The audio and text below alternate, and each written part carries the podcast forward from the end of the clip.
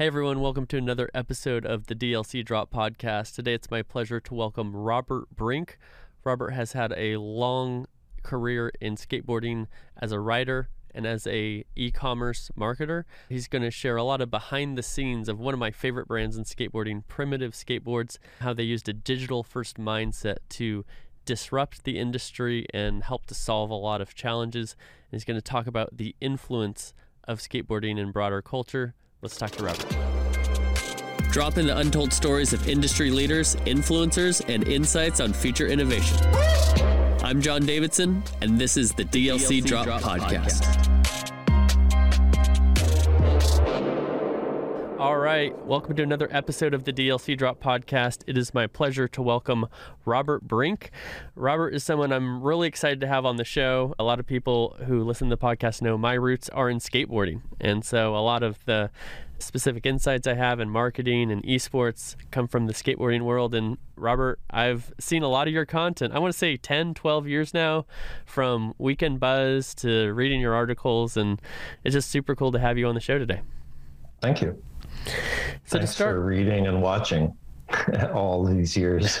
Absolutely. Yeah, I know you've been putting out great content for a long time. And so you've been somebody who's really inspirational to me as oh, someone who wants to do work in this space. Why don't you share for our audience, first to start out, tell us what you're doing today in your career, both whether that's in skateboarding or outside of it?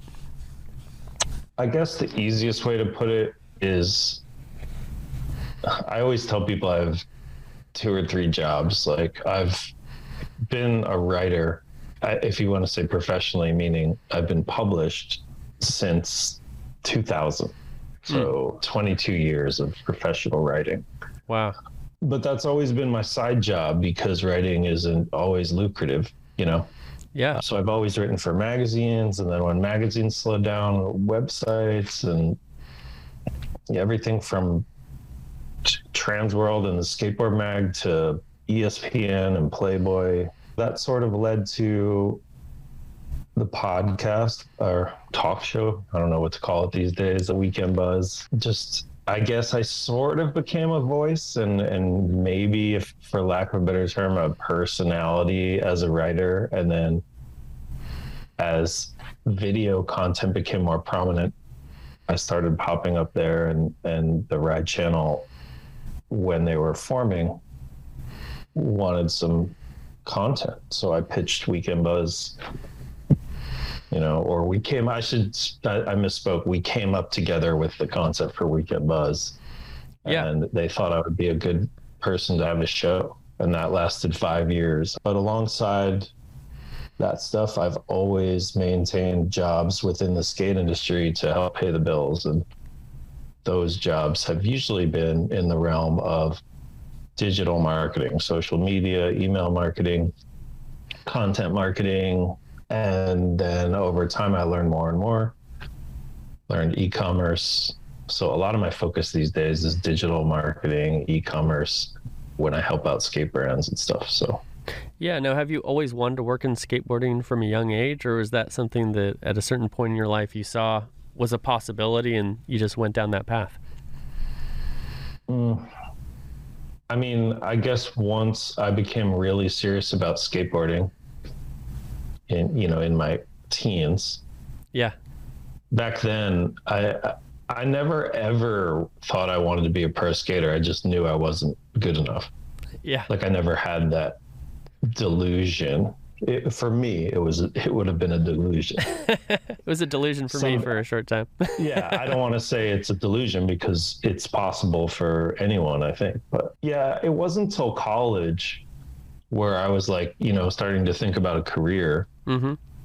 And working at a skate shop and sort of making connections, you know, because when you're all the way on the East Coast in Jersey, where I grew up, like especially in the '90s, like California just seems so far away. Like it seems unattainable, you know right uh, you, you can't even save up for a flight when you're that age you know yeah. so it's like i guess it started seeming more and more possible as some of my closer friends got sponsored by west coast companies and tim o'connor poncho moeller yeah uh, there was a photographer friend of mine named ryan gee on the east coast Yeah. He started getting photos published. There was a New York boom in the mid 90s. And I was like, okay, this is possible.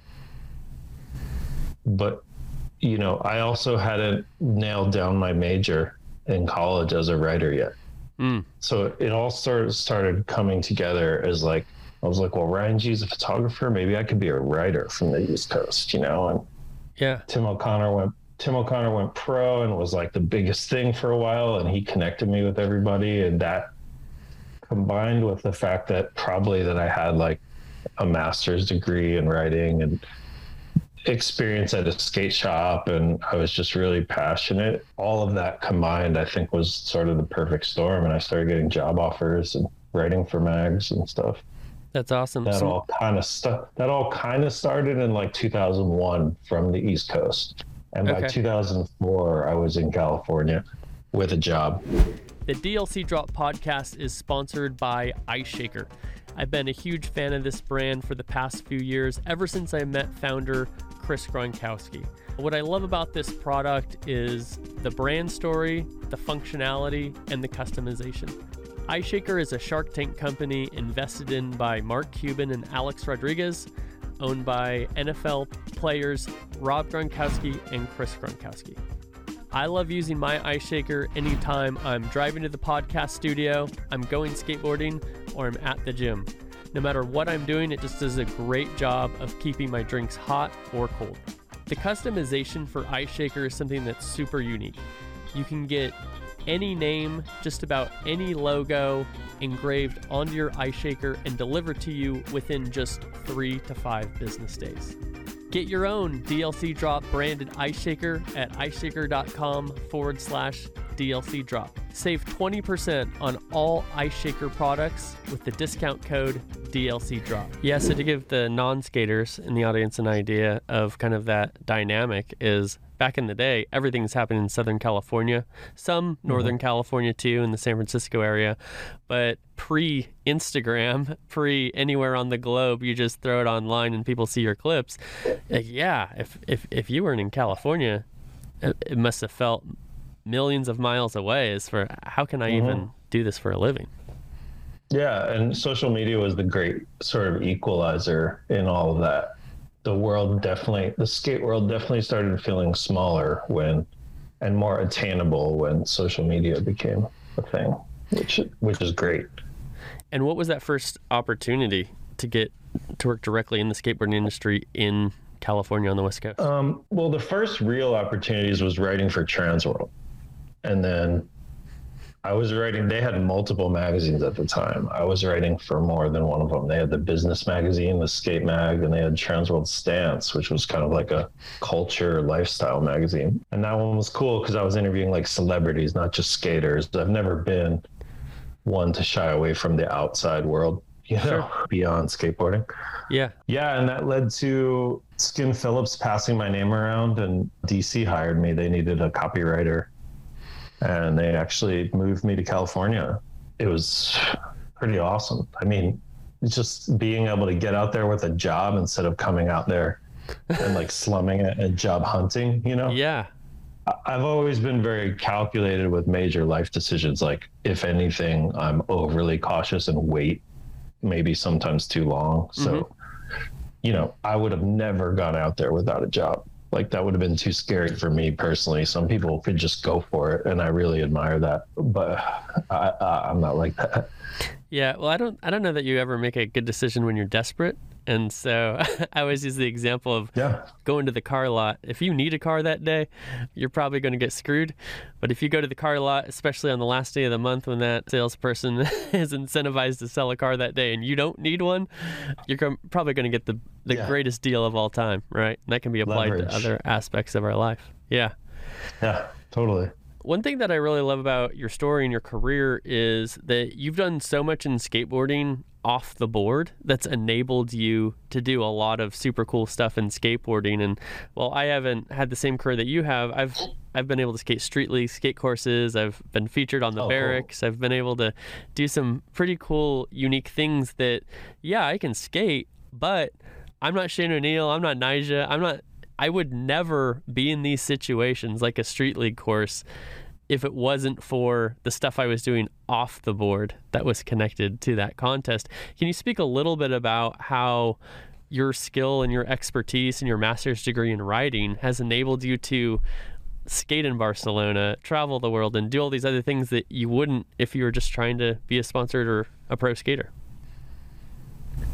Yeah, I think what's interesting is when I was getting all this, like, when I was trying to begin my career in the late 90s, it didn't seem like there was a lot of room for that. Right. It was like you were either like a pro or an am or whatever, or you were like, I mean, you got to also consider how much smaller the industry was and skateboarding was back then. Sure. There was a finite space, you know? So it was like, I didn't even know being a writer could work. Yeah. So, but you're asking me sort of like how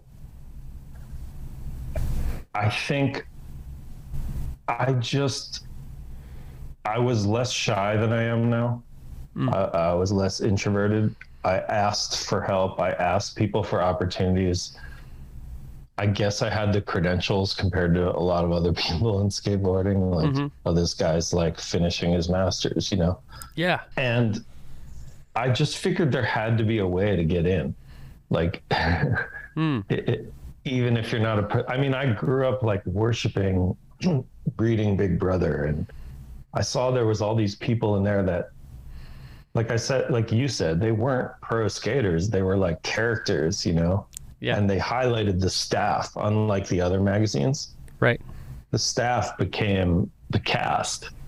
And Yeah. I was like, you know, not that I necessarily wanted to, I mean, I would have loved to have ran for Big Brother, but I wasn't trying to be part of Big Brother, but I was like, oh, there's room for other people, you know? It opened your mind up Um, to the possibility. Yeah, and and I don't mean to be long-winded about this question, but yeah, and then the next thing you know, you're like writing for a magazine, and you meet this person, and then they invite you to this event. Or I was working at a shop, and Savier Shoes launched, and they invited me to a sort of focus group out in Portland, and then I met Yeah. a bunch of people there that I'm still friends with, and that was in the late '90s. Like I'm still friends with all those guys, like Brian Anderson and Hunter from Nike, and you know, it's, it's crazy, and it's like, I guess, I guess when you're in the industry too, you're not just skating, you know, Right. you're doing, you so you're doing other things, and and you, but yeah, it's I I don't know how it happens, like it just snowballs, you know. Mhm. I think it comes down to I was- relationships. Yeah, and you know, I, I always say this. I I go to bed probably a couple of nights a month wishing I was more outgoing and more social and and and if I was better at networking and I don't I don't mean this in a bad way. I'm just not a social butterfly. Uh, My Mhm. career would be my career would be so different and my experiences would be even more vast than you might think they are if I was better at being social Mm. and more talkative and and things like that and so as much as I've done which has been amazing and has been a ton of stuff I'm one of the least I'm like one of the least social people I know and it's not that it's not in an arrogant way or an angry way it's Yeah. just in a way that relates to my sort of I guess what mental and emotional well-being and you know my mental health and stuff and it, it's just me it, has nothing to do with other people I go to a video premiere Uh huh. and I am like the first one out the door like I and then I get home and I'm like man I I should have talked to people and you know Yeah. I, I miss those people. I wish I said hi. Eh, but yeah I my career would be very different if I was better at socializing and networking. To your to your point about Yeah. meeting people and stuff. Well, it's a, I mean, transparently, it's a little surprising to hear you say that, especially someone who has hosted, you know, the Weekend Buzz show, you know, for five years. What was that like not being a super social person and stepping into that role? without getting into like a huge discussion because our time's limited about like my my neurodivergence and autism and things like that I'm in my zone when I'm interviewing. Interviewing is what I like to do. You know, when the cameras are over here, not here, yeah. And, and my guests are here, yeah. Like I just all I've ever wanted to do is bring cool conversations that I've experienced, like having lunch with a pro skater, or or in the van with pro skaters, like those moments I've had one on one with skaters over the years Mm-hmm. that weren't that weren't interviews, that they weren't public. It's just Right. me hanging out with Sean Malto having sushi in 2009, right? Like Yeah. while he was in town. Like those moments that aren't marketing, they're not scripted. I'm like, how do I bring this feeling of this amazing evening and conversation with this pro skater that when I was a little kid, I'd be tripping right now. The little me would be tripping that I'm For hanging sure. out with like pro skaters. Like, how do I bring this moment to all the other skaters of the world? Right. So, Yeah. And this, this conversation over coffee that I'm having with Danny Garcia or any, anyone I've hung out with over the years, you know, how do I bring this conversation to all the other skate nerds out there? So it's just a lot easier for me to be in my zone doing one of the things I feel I'm best at Mm-hmm. interviewing. It's way more intimate and personal than, you know, going to a video premiere or speaking on stage publicly or walking along the street league course with a cup of tea to get my seat while everybody's looking at me. You know, like like that Yeah. that stuff's like a nightmare to me. It but it, I I do understand how it seems very almost contradictory to people that I could sit there and do weekend buzz for three four hours at a time for five years every week, Yeah. but still be like on the spectrum or super introverted or whatever. I I get it. That's the best I can explain it. I'm just that's my that's my wheelhouse is Yeah. interviewing, and when I don't see the cameras and I get going with a skater or a guest, it's fine. I don't even think about it. That's cool. What It's is, the intimacy of it, you know. yeah. What has been your your biggest fan out moment or maybe your favorite Hmm. interview that you've done with somebody whether it's been on camera or or just privately? You know, Lee Lee and Erica both both of my weekend buzz co-hosts they would know when I was really fanning out and and I guess there was maybe something different about me but when those guys who I watched a billion times on VHS in the early 90s came on the show Mm-hmm. Guy Mariano, Jeremy Wray, Mike Carroll, also guests I never even knew would be interested in coming on. Sure. You know, people like that, you know. I never in a million years expected Guy Mariano on my show Yeah. because, like, he was kind of gone and then, you know, and then fully, well, yeah, fully flared happened. And then he came back and it was like, who knows if he's going to be like low key like he used to be or more outgoing, you know Mhm. moments like that were were crazy. Like I, I I remember like I had a different feeling in me while doing those interviews. Chris Markovich, just he's someone I idolized when I was younger. Mm-hmm. Like just how fast he skated and how cool he looked. And when all those guys were on the show, the early '90s guys, and and they're older now and they're able to talk about things they weren't supposed to talk about back in the day Right. and, and they're being more candid, you know, you can go back and be like, I heard this rumor from 1994. Is that true? You know what I mean? Like when you can do that with those guys and even Jeff Grosso, like I wasn't a Jeff Grosso necessarily a fan Sure.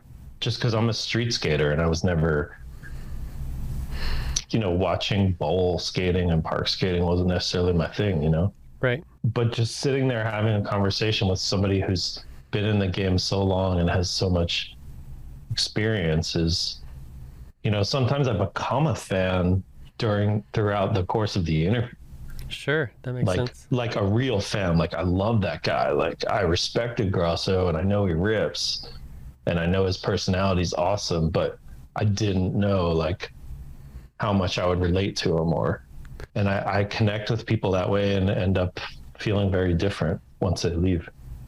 Yeah, I've heard it said once So- before something like it's hard to hate on someone once you know their story because even if you don't agree with them on everything, like what shaped them and what they came through. And a lot of people have come through a lot of things, you know, when you can respect and relate to someone's story and say, "Oh, wow, I wasn't the Yeah. biggest fan of you before this, but I didn't know all of these other things that impacted who you are or I didn't have that context from your perspective to explain the thing that I took out of context when you meant it this way instead of that way. I've always found that pretty fascinating. Yeah, and I think my I don't disagree with you. I think you're right. My experience is a little different in the sense that I don't necessarily relate to people's struggles or need them to explain or or peel back layers to to overcome those like maybe negative feelings I might have had or thought about them, misconceptions, whatever. Yeah. For me, it's just about the connection Mm. right? Like there could be someone who has had no struggles at all or doesn't I don't relate to at all, but if we have that connection of like this dude's cool or this woman's cool, they're respectful, we had a really good rapport, like I they resonate with me, I connect with them. Like Right. that's what it really is for me is like, oh, that was an effortless conversation Yeah. it was genuine you know that's how i feel and you know i've actually been thinking about that a lot lately because i'm working on a book a mini memoir and there's people in my past who were really good to me who i care very deeply about impacted my life in amazing ways hmm but on paper especially in 2022 they're awful people Oh, wow. they were ra- they were racists. Oh, they wow. were homophobes. They were abusers. And it's like I don't agree with that, right? hmm But these people also looked after me when I had some hard times with my families. They taught me everything I know about life. Yeah. So I'm struggling a little bit with like, you know, can you can still have that connection. can a person still be good for you if they are a racist? like I don't agree. Yeah. I'm not a racist, right? But you also took care of me, Mhm. protected me when I was having trouble with my family. You were good to me, right? So, yeah, it, it's an interesting thing where where I find the connection is I, I don't know how, how to call it other than like some sort of connection that you have with people, you know? Or maybe and even though you disagree on some things, Mhm.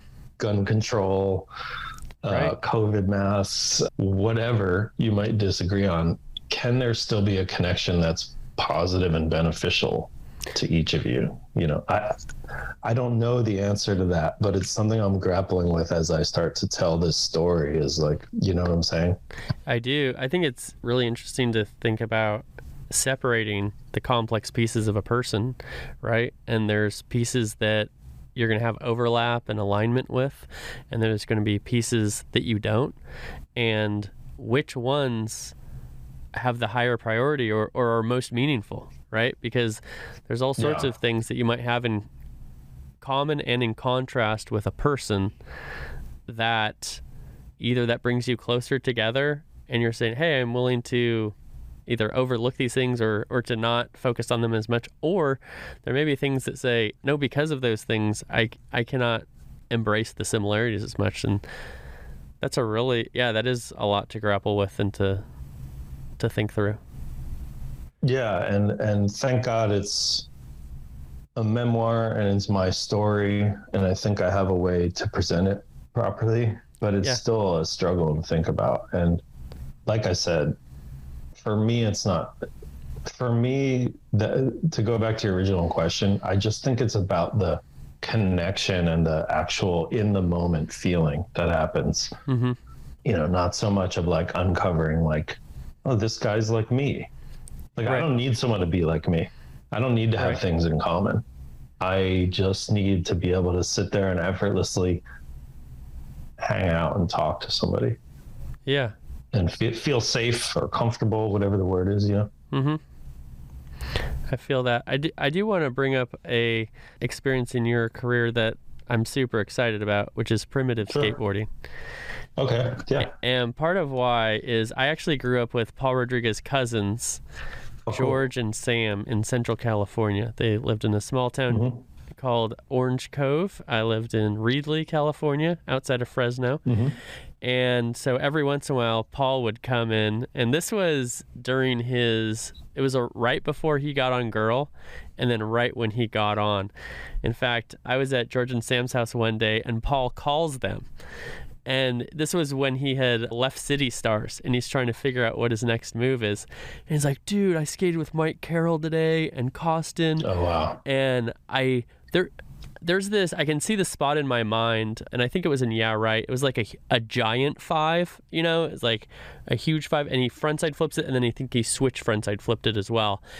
And so mm. I'm sitting there, he's on speakerphone, and he's telling these dudes like what he just did and how he's excited about, you know, figuring out his next move. And then another time we took him to a local spot. Oh my gosh. Like it was this, uh, a truck dock with a gap after it. And I used to skate it all the time. And I was kind of the dude in my town who had done most of the tricks over it.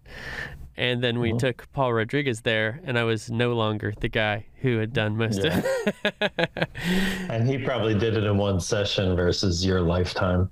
Yes, in fact, he did the thing that was so shocking. You know, we all skated together for a moment, and then we all just decided to sit back and witness greatness. And so we're all sitting on the ground, and the thing that tripped me out the most was how slow he skated this gap.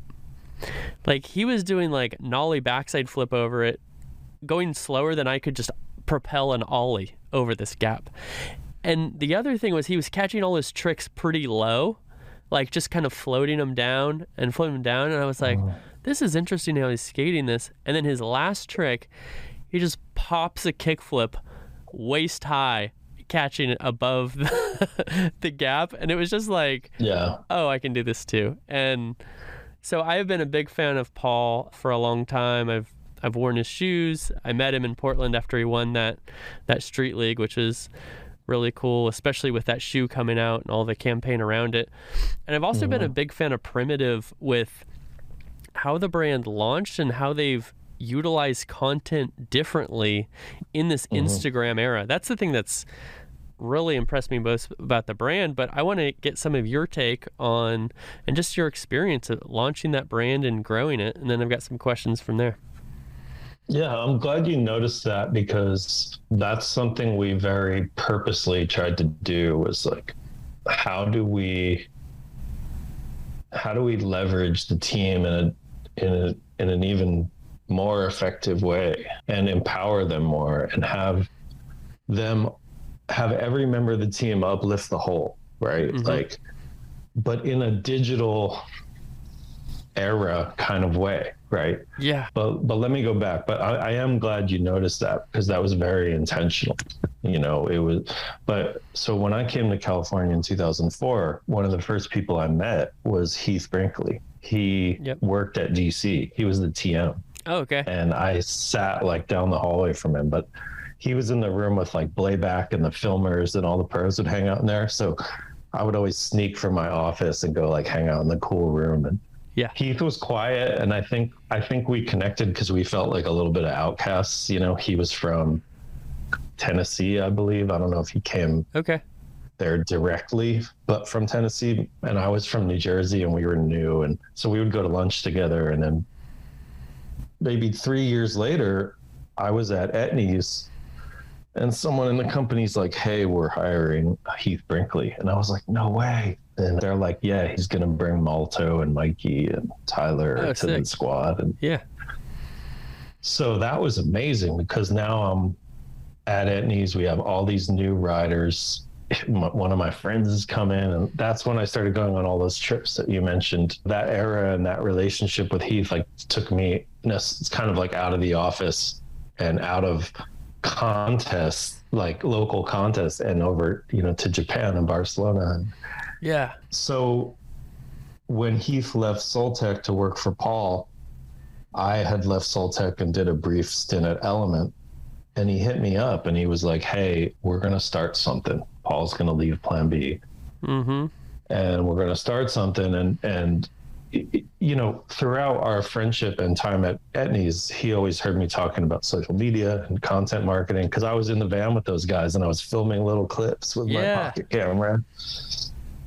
And I was like, dude, these guys are going to be bigger than the brands. And no one's leveraging the power of the pro. And, you know, Mhm. and I would just have all these thoughts and what can we do? And, and so thankfully, when Heath was starting Primitive or, or the year before Primitive, he hit me up and he's like, I want you to help us with this. Like, I want to do e commerce, like Mm. in a way that without hesitation, without, you know, fear of that's not what people usually do, you know.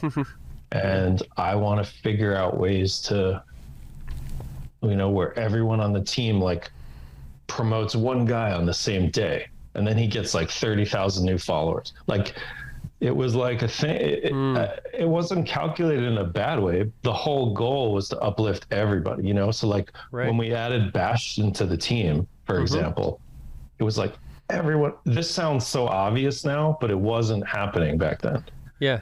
and this was 2014 2015 but Hmm. everyone on the team on this day is going to just pipe the shit out of Bastien you know what i mean and then everyone on the team on this day is going to promote this gold venture collab p-rod truck that this sounds so obvious right now but it was not i promise you it was not happening Yeah.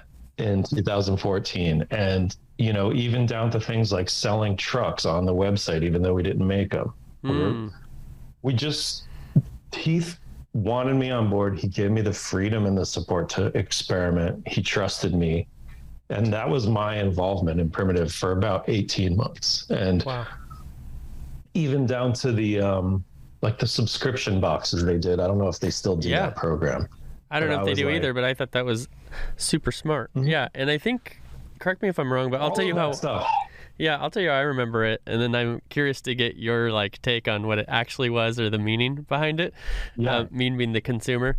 So essentially, I think it was like it was like seventy bucks a month, let's say, and you got you were you had access to graphics before anybody else, so you're able to validate Yeah. that kind of consumer demand of like I got it first, I can't get you can't get it anywhere else. I think they also throw in like a few random like teas and stickers and and also and you got them every single month. And what i took from that a saas platform or software as a service or a subscription platform is how mm-hmm. every single business is going nowadays. In fact you can't even buy photoshop if you want to. You have to have an adobe subscription which is Yeah. great for them and terrible for us. But what an, a subscription enables you to forecast revenue right? And so I- Mhm. that that was kind of like where my mind went with it. I'm curious what the reality was on your side. Okay, so I think it was called the Reserve Program. Sounds about right. Maybe. Sounds right. Okay, so they by the time they got that, there's a lot of logistics to a subscription program, like figuring out margin and shipping. And by the time they got that rolling, I was gone. I had gotten a job outside the industry with a protein company. A lot of times with my work, I should explain, I'm there to like get things rolling, and then the training wheels come off, and I don't mean this in a bad way, but they don't need me, and they can do Yeah. it in house. Your role is to get it started, and then you jump off Yeah, to get something else started. Yeah. I did that with Ride Channel. I just so happened to get a talk show as well. I did that with Primitive. I did that with Disorder. Mhm. I've done it with, or and sometimes I come in and help people who want help. Like uh, I've helped Skate Mental or Zero or whatever. Yeah. So I wasn't there when Reserve launched. Like it probably launched another year after I was gone because it takes time. Sure. Uh, so I can't speak to what you just said about the pre-order type stuff, you know, forecasting sales type stuff. But Mhm. yeah, it is true. You can be like, well, we need a minimum. If we're going to do a special graphic that we're not going to make as much margin on from volume, right? Mhm. We need to at least know that we don't want to overorder and we don't want to underorder, right? Yeah. So yeah, it is super helpful. The way, but I'm not like a finance guy necessarily the way I look at it is customer acquisition and retention. Like Mhm. you, you don't want to just sell a skateboard, you want to acquire a customer, Good point. right? in in any case, not Right. just in the case of a primitive reserved subscription. And it's funny because this is like such a like this feels like such a like corpo conversation to me. Yeah. like sales and ROI and margin, but I always look at it as acquiring a customer, not selling a product. Because with Right. e-commerce, you want to keep them coming back, and you want to you're providing a service, not just a product. Like whether it's convenience or early releases or a gift with purchase, like there's Yeah. an experience and a service you're providing because somebody's coming to you directly rather than going to Zumiez or somewhere, you know? Yeah. Mean, they can shop where they want. I'm not arguing retail or core shops versus e commerce. What I'm saying is you want to provide something that makes them stoked Right. and want to come back the same way if you own a restaurant or whatever. So my whole thing is I just always tell people you're not selling a board, you're acquiring a customer or you're trying to. Yeah. Like if you're just out to sell boards, like I mean, yeah, you might sell a couple to someone. They might come back. Right. But if they're get if they have that experience of opening a box every month and not knowing what cool free shit's going to be in there and not feeling like they're part of something, like every skate brand I ever loved was because I don't know, I felt sort of included or that I related, like enjoy. Mm-hmm. Or I just think of the brands I, or, even the pro skaters I looked up to, you know? And Yeah. you just don't want to feel such a dis, you don't want to feel so far and unattainable from what you like or admire or inspired by. And I think an e-commerce experience can be that thing that keeps the kids stoked. It doesn't just have to be like your board's here. It can be like, whoa, even the box is sick. Or oh my God, they threw in a free sheet of grip. like, you know when you get an extra chicken nugget at McDonald's? Like, Absolutely. even though it's an accident, you're like stoked, right? Or you get the onion ring in your box of fries at Yeah. Burger King. 100%. I I just think to me it's about customer acquisition and retention. Yeah, that's a perfect way to put it. And especially in an industry where the product is so similar. Like basically, Yeah, there's nothing. It's paint. yeah, the graphic is the difference. paint. yeah, 100%. I whether do it's a T-shirt or a hat or anything, paint is the difference. right. So how are you differentiating and that's where where marketing comes in. I I want to dig in a mm-hmm. little bit with you on the content strategy because for those who mm-hmm. aren't familiar, boy, social media has created tons of challenges for the skateboarding industry from from the demand the vast increase in demand of content. And so back in the day it was like we're going to spend four years making a video and then we make that video and we chill for a little bit and then we go back on tour and we start working on a video and four years later another one's going to come out. Nowadays Yeah, and, and after that video comes out, you ride a wave of success, for lack of a better term, where every kid comes in your shop and buys the board or the wheels or Yep. whatever. And and and I wasn't involved back in the day. I was at a shop at the time. But I wonder what it would be like to be at a company and be like, oh, how many more weeks is this going to last? you know, where we have uh-huh. this surge of selling girl boards or whatever, mm-hmm. whatever came from that video, yeah because now it's constant. Right. Sorry, but go ahead. I didn't mean to cut you off. I just thought that was an important. It is, yeah. So yeah, exactly, perfect point. So yeah, then they've they've got all these sales generating from this the whatever latest company, and it's about a year later, and then the next company, let's say Zero, puts out their video, and they ride that Yeah. year of success sort of a thing. Well, nowadays, and skateboarding is so incredibly demanding on your body, more and more mm-hmm. all the time as skaters are going bigger, they're skating crazier rails the rails that are skated nowadays weren't even skatable when I was a kid. It was like you didn't even look at that as as something that was possible with like four kinks going all the way down or something.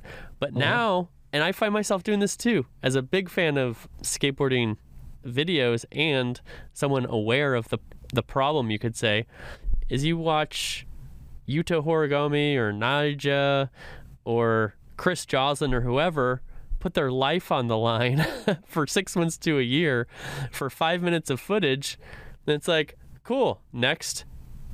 Never watch it again. Rather than previously, it was like you're buying this VHS tape, I'm watching fully flared or yeah, right, or whatever the video is, like time and time again in Bloom. Actually, Paul's part in Bloom is what I used to watch mm-hmm. every time before I go skate. And and so what I saw you guys do at Primitive was finding opportunities to to put out more content in ways that were pretty natural. And so what I observed, I'm curious if you're t- the reality once again is like when a new graphic came out, Carlos Ribeiro's got like five tricks in there to promote this new series of graphics and multiple things like that where it was like rather than doing the full-fledged video it was we're doing mini mini parts if you will 30 seconds a few tricks to promote individual pieces is how it felt to me and that felt really really smart was that what you guys were trying to do or or was that just how i perceived Um, it Let me just say this: we were thinking digital 1st Mhm. That was my mantra, and Heath was the first person to let me sort of spread my wings there. You know what I mean? Yeah. I'm not saying that was entirely. I'm not saying all these decisions were totally deliberate to reach a, you know, a certain end or perception, right? Yeah. But it was part of the strategy was don't don't do it the old way and then treat digital second with Right. the old way. Do it digital first and let people consume the media the way they want to, right? right And so I think the way you perceived it may not have necessarily been the plan, mm-hmm. but I think you perceived it as a result of us approaching it as digital first, right? Right. Social first. Like we only have 15 seconds on Instagram at the time, right? right So why not make it a banger 15 seconds and utilize that space the best you can, not try to send someone to another website to go watch it there and you know all that there's so many old ways of doing things. And to go back to what you were saying more towards the beginning of that question about you know you said you watch a video part once now and you never watch it again. And i think there's more to all of that than how many times you watch the video. I think being memorable is important. Like Hmm.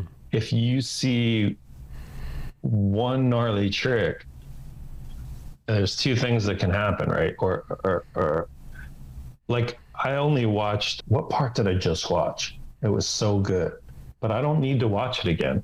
I remember Mm. that dude's sick. That part was amazing. He is awesome right? Yeah. Like it's not the same as back in the day. Things change. I don't have the part memorized like I have Guy's part in Mouse memorized or Gino's part, Gino's part in Mouse. I mean Gino's part in Snuff memorized. Like mm-hmm. I'm just like it's like an instant validation. It's like, dude rips. That board's sick. I want to buy it, and you, you'll remember that. You know what I mean? It's different now, and you have to adapt to that. And and I've always been a fan. People are always like, "Don't you miss being in a print magazine?" I'm like, "No, dude. Like, hmm. I want everyone to consume that old romantic feeling of like, I love flipping through a magazine and holding a book in my hands and having something tangible. Like, that's okay, I guess, if you really mean it. uh-huh. I think a lot of people just say it. Hmm. But the idea is, I want my work to be read and enjoyed by as many people as possible. And if that means Good putting point. an article out on Instagram on 10 slides mm-hmm. instead of in a blog or on a piece of paper in the one magazine that exists now, Thrasher, like I, I'll do that. I'll, I will adapt because to me, it's the, the, the medium is just a delivery system. I hmm. want people to read what I'm writing. I don't care how they get it right you know so yeah i think to go back to your original question it's we were just i don't even think we were like looking to the future necessarily we were just like what's actually going on and how do we accommodate it you know Huh. how do we be different and and there was the idea of like how do we push the boundary and change the game a little bit? Like, how do we? I think we approach it like skateboarding. If you think about skateboarding, Mm-hmm. the most progressive thing about skateboarding is the pace of the actual tricks and the evolution. And everything else, like this guy does it down this rail, and then this guy does it down a bigger rail, and this, Right. But everything else is really slow. The Mm. marketing, the, yes. like, so we just treated it like skateboarding. Like, what can we do that's new and cool? Like, how do we adapt to this platform? Just like how Yeah. do you adapt to a spot? Like, how do you don't want to do the same old thing? Like, Well, there's like I a think that skate sensibility applied to branding or marketing or whatever you want to call it, you know? Yeah, I think something that's interesting about skating is there's innovative parts of it and there's the opposite of mm-hmm. innovative parts of it or traditional, you could mm-hmm. say. So you got some people who are shooting VX1000 videos. For those in the audience who don't know, it's the sickest looking camera of all time, which has a handle on top, a big fisheye typically. I have a Canon GL1 actually, which is like the Canon mm-hmm. version of this of the VX because I couldn't get my hands on a VX when I was 15. But and then yeah, like the marketing like you're saying more like slower to get there, but two things that I would say skateboarding innov- innovates in is one is influencer marketing. I feel like just the way Yeah, that vi- skate- viral too, like viral grassroots marketing and influencer marketing. Yeah, like influencer marketing is relatively new, but since I can remember, Jeremy Wray was my sk- favorite skater growing up. I named a dog after him, in fact, and my brother's dog was Willie Santos. But, That's so sick. yeah, but you know, I would wear the shoes that Jeremy Wray skated in. I Mhm. would skate his boards. I would wear his clothes because he was my favorite skater. You know, and then when he went to a different team, I would wear that stuff. I wasn't team loyal. And so that's kind of like opposite traditional sports. What are some of the ways that you see those other innovative ways in skateboarding that we've conquered the world, if you will? Mm, this is an unpopular opinion, but I don't. I think skateboarding sometimes likes to give itself more credit than Okay. it deserves. Uh huh. The like fashion stealing from us, but it's like we were influenced by the fashion world long before the fashion world was influenced by us. you know? Mm, yeah. Stealing logos, Polo and Tommy Hilfiger logos in the early. ni- I mean, we. It's fine. I'm not trying to be a dick about it. Like I'm a skater. I think we've done great things, but I think Right. sometimes we need to like check ourselves and get over it. But yeah, I think to your point, the viral marketing and the influencer marketing, eh, and if I think back to those early days, the only thing comparable was music. Like Mm, when I saw the way a certain band dressed, or mm-hmm. you know, I w- I wanted that, you know, or I at least wanted their T-shirt, you know. And I think music was, especially like punk rock and hardcore and like hip hop in the early days. Yeah. that was really underground. You know, those cultures are comparable to skateboarding, and it was like passing around a mixtape or passing around a even the early rave days. You would just have to like borrow a tape from a friend. It was literally viral marketing. Yeah. But I mean, I, I skateboarding. I think skateboarding's biggest influence is how cool it is, right? Like, I don't think we've innovated a ton of things necessarily. Like the boards are the um, same as when I started skating when I was 11 years yeah, old. like, yeah, we're in a phase where fashion is. I don't know what's up with the fashion industry. I'm not a fashion industry guy, but yeah, it seems like they're really taking from skateboarding or collaborating with skateboarding or influenced by skateboarding right now. Like, which I think is pretty cool. But I think, like, even when I was in Tokyo in the Olympics, right? Like, I was at the Olympics and I was seeing videos posted of other athletes, other US athletes, hmm were like, yo, your guys, skateboarders are so freaking cool. Like, Mm, you guys are so cool. Your uniforms are so cool. You guys are so swaggy. Like, that was a really interesting perspective as to how different we still are yeah. and how much people think we're the cool guy. Like, we're cool, we're unique, we're different, you know? And a lot of the narrative coming out of the Olympics about skateboarding was the camaraderie Hmm. and the sportsmanship and and people don't see like the Japanese girl competing against the United States girl competing against the Brazil girl and they're all hugging each other Good point. afterwards. You don't Yeah. see that in volleyball or any of the other sports. Like Right. probably none of them. Maybe there's a rare occasion on the field where you see like two athletes like shake hands or laugh uh, if they're not fighting.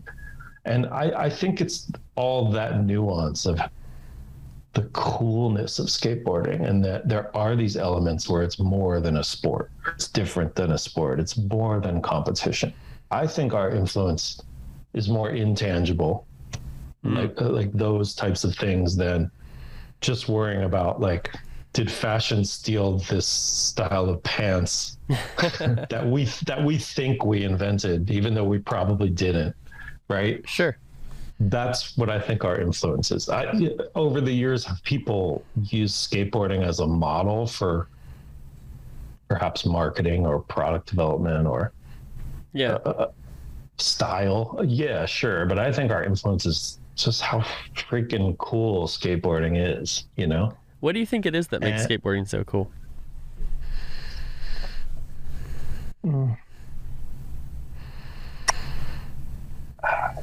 it's just one of those things, man. Like, I can't relate to a non-skater's perception of it Same. because the minute I saw a skateboard, uh, I was a BMX rider before I skateboarded, Mhm. and the minute I got on a skateboard, I was like, "Well, this is really fun." I think people, when you ask me that question, are you asking as an outsider, like what makes skateboarding so cool?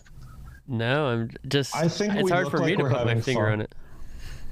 Okay, well, it's fun, right? Yeah. like and i think even someone who doesn't skate is watching us on the street like even if they think we suck or we're destroying property mm-hmm. i know deep down they're like that person's having so much fun Yeah. like and i know i get jealous when i see people having fun. Like not that i'm not capable of having fun but maybe in that moment i'm just walking my dog and that's fun but it's not as fun as that crew of kids over there trying tricks on a curb in a parking lot that that used to be me. And so i look at that and i go i know how fun that is. Like i know how much of a core memory that is sitting there Yeah. with my friends at a 7-eleven finishing our drinks and like one kid tries a flat ground trick and then the next kid tries it and then it turns into a moment right it turns Yeah. into a memory that's what's really special about skateboarding to me and i've always loved the progression like um, Mm-hmm. but yeah you know when you say what makes it cool i think it's always changing too it's like it's never people the tricks change the the fashion changes the as much as we, there are some archaic elements to skateboarding where there needs to be some progression i think it always looks different and it moves really fast and it's always fresh and exciting like uh, i remember getting mags every month just i wanted to see the ads more than anything Mm. like, Yeah. what's the new ad? New, new, new, new, new trick, new ad, new skater, new pro. Think about what makes everything exciting in skateboarding. New, new, new, new, new. Good point. New team rider, new shoe. New everything trick. is like new. Yeah. Yeah, exactly. Like new spot, new. And so I think it's the freshness of it that that keeps it cool. You know? Yeah, what a lot of people who aren't in, aren't skateboarders wouldn't know is that every video you see, the tricks that pro is doing are tricks that have never been done on those obstacles before. Yeah, Now, yeah, probably like fifty. Yeah. Yeah, probably like seventy percent of a video. You know, there's some lines Yeah, and stuff, but everybody's so good and there's so many good people now. But as far as like in the pro ranks specifically, Mhm. There's lists that people have. I mean, in their minds more than anything. But you know, you're rolling up to the spot with your filmer, and he's like, "Okay, it's already this rail's been backsmith, back lip, back tail, front blunt, front feeble, front nose grind. Oh, has anybody done a backside overcrook? Nope. But you better flip hmm. into it if you want want your ender. And yeah, it's it. Yeah, that constant progression. And I would add to your what you noted with fun is the ex- exclusivity of it. You know, like it's one thing that's crazy is like you go to a skate park, most people aren't landing tricks. Right? Like Mhm. the act of skateboarding is failing. Yeah, it's trial and error. Yeah. sure. And then there's something, you know, you and I have the skateboarding bug. We've skateboarded for a million years now. But Mhm. there's something to some kids fall really hard their first time and they say, I'm not touching that thing again.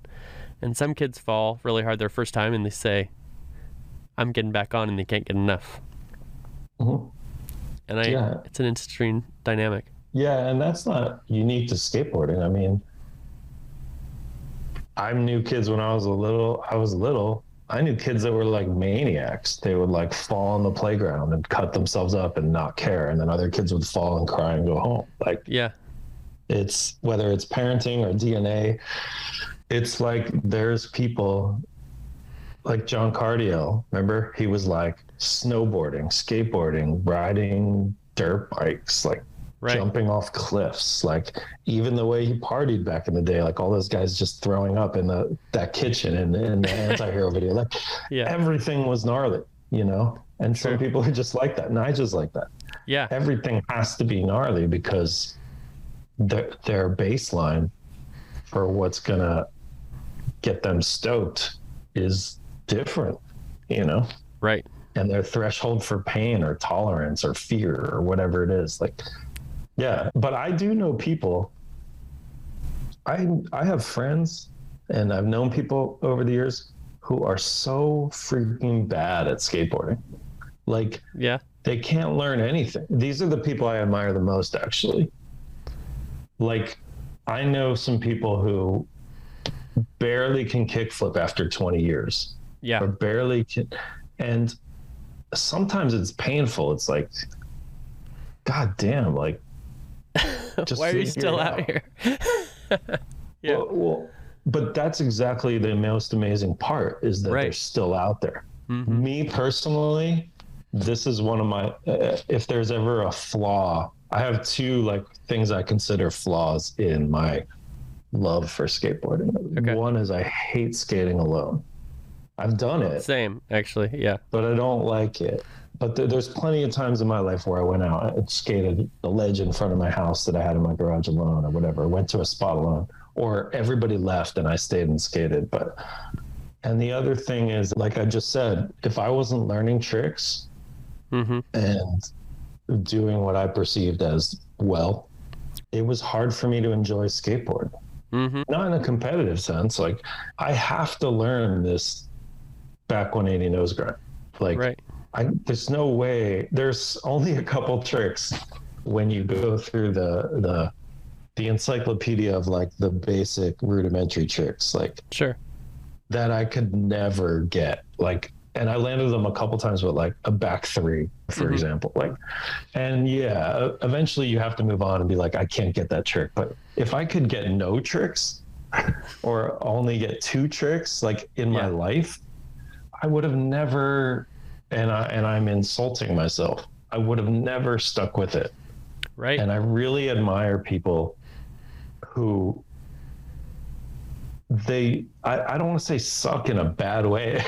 like they just they, their learning is different and they can't necessarily get a lot of tricks and maybe they're scared maybe there's always going to be a fear of ollieing frontside onto a ledge or hmm maybe their body doesn't allow them to do things a certain way. But I really admire the people who can enjoy skateboarding and stick with it, even if they don't know a lot of tricks or can't do a lot of tricks.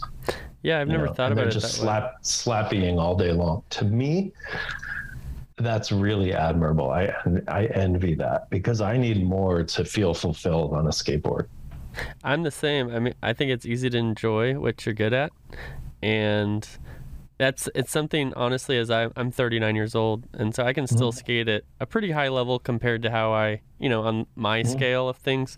So I can still land some tricks, but I've learned to enjoy the feeling of skateboarding much more yeah. as I've gotten older and really cherish those moments more than in the past when it was just like I'm trying to drop hammers and film clips. Yeah. I mean, I was never even that good, but as long as I felt like I was progressing, and uh, you know, every day I was, I was advancing every single day, and Yeah. that to me was enough. Like, you know what I mean? And some days advancing just meant being on point and landing every trick I know relatively quickly. Other days Yeah. it meant a new trick or a new spot, you know. Sure. But yeah, I really admire the people who can skate alone and can can skate no matter how few tricks they know Yeah. and stick with it. I wish I had that. Yeah, there's a lot to admire there. I'm with Mhm. you. Well, hey, I, uh, we this hour's gone fast, Yep. and I could talk to you about a lot more. But before I let you go here, how can people follow you, your writing, your content in ways that you would like them to? The best thing to do is just to follow me on Instagram. I don't I don't have all the platforms anymore and I don't really have a website or anything specific to promote right now. It just I'm getting started on this book that I've been what's the word crying wolf about for years and it, you know life gets in the way but I I'm really excited and I'll be annoyingly promotional when the time comes, and that'll Yeah. be on Instagram and hopefully on podcasts like yours and places like Jenkem or wherever wherever anyone will have me. But yeah, until then, I'm just I don't clamor and claw to create content or be present hmm all the time. You know, I just I kind of try to pop up when it's relevant. Maybe once a year, I get an article Yeah. on Monster Children or somewhere, and I post about it. Or once a year, someone interviews me like you, I post about it. So Instagram's Instagram's the best way until Instagram dies, and I have to figure something else out. So you got to move to TikTok. and when is start dancing? What is that handle for Instagram? Oh, sorry, it's Robert Brink. Okay, at Robert Brink. Perfect. Well, thank you so much for joining me today. You took me behind the Mhm. scenes of my one of my favorite brands and a lot of incredible skate memories. And I appreciate just having this hour with you to to get to know you better and share your stories. So, Yeah, Thanks for thanks joining. for um, inviting me on. I always enjoy sharing and connecting with people who are doing what I do, or or what I did, or you know, they're following that same path that I followed. So it's Yeah. cool to talk to you and meet you instead of just on LinkedIn posts. of course, yeah, appreciate it. All right.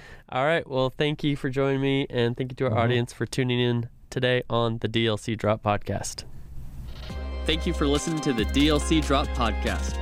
This podcast is part of the Esports Futuri Podcast Network and produced by Innovation Media Enterprises. Make sure you subscribe on your favorite podcast channel and leave us a review.